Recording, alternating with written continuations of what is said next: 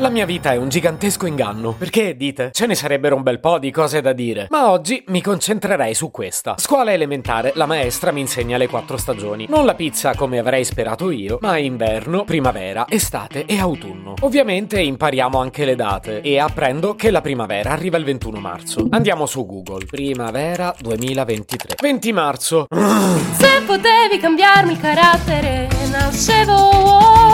Si chiama Marcello Forcina, dice quello che pensa, pensa poco a quello che dice, ma quando c'è da parlare gli bastano 4 minuti e 37 e un Campari Spritz.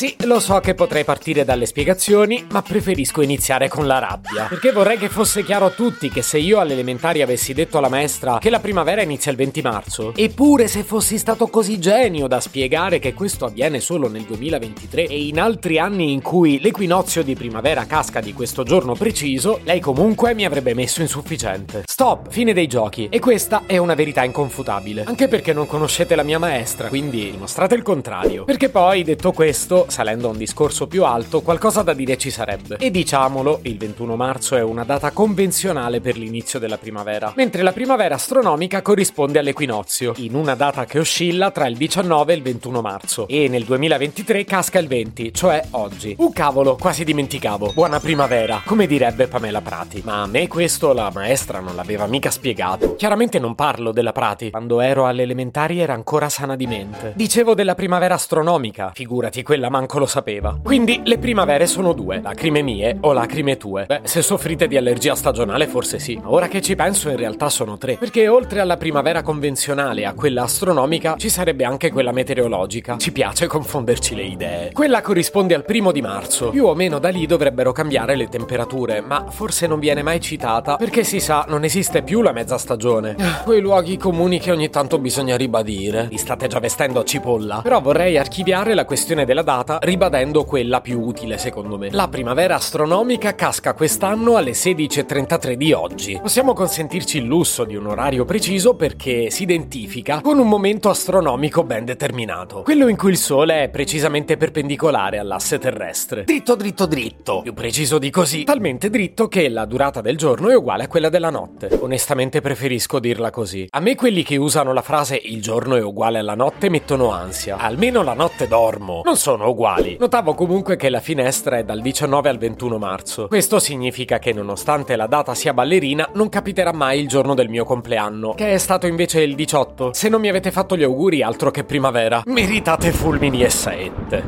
Ovviamente questo implica che le date della primavera sono diventate 4. Convenzionale, astronomica, meteorologica e... io. La primavera ha ispirato artisti, poeti, pittori, musicisti e cantanti. È la stagione della rinascita. Come dimenticare Botticelli. Oppure Vivaldi, capite? Dante nel trentesimo canto del paradiso. Ma, ma anche Marina Rei. Eh sì, la distinzione tra cultura alta e bassa è una roba da snob. E pensate al valore che ha per le case farmaceutiche che producono antistaminici. Ah.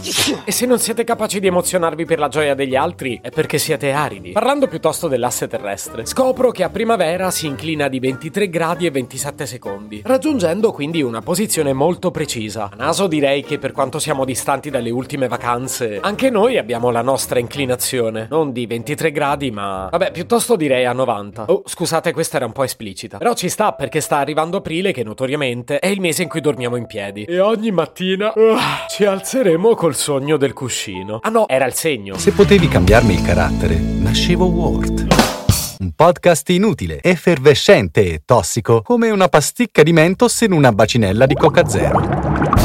Questa serie è disponibile su tutte le principali piattaforme di podcast: Spotify, Apple Podcast, Google Podcast, Spreaker, Amazon Music e a breve anche sul citofono di casa tua. Stelline, recensioni e follow sono molto graditi.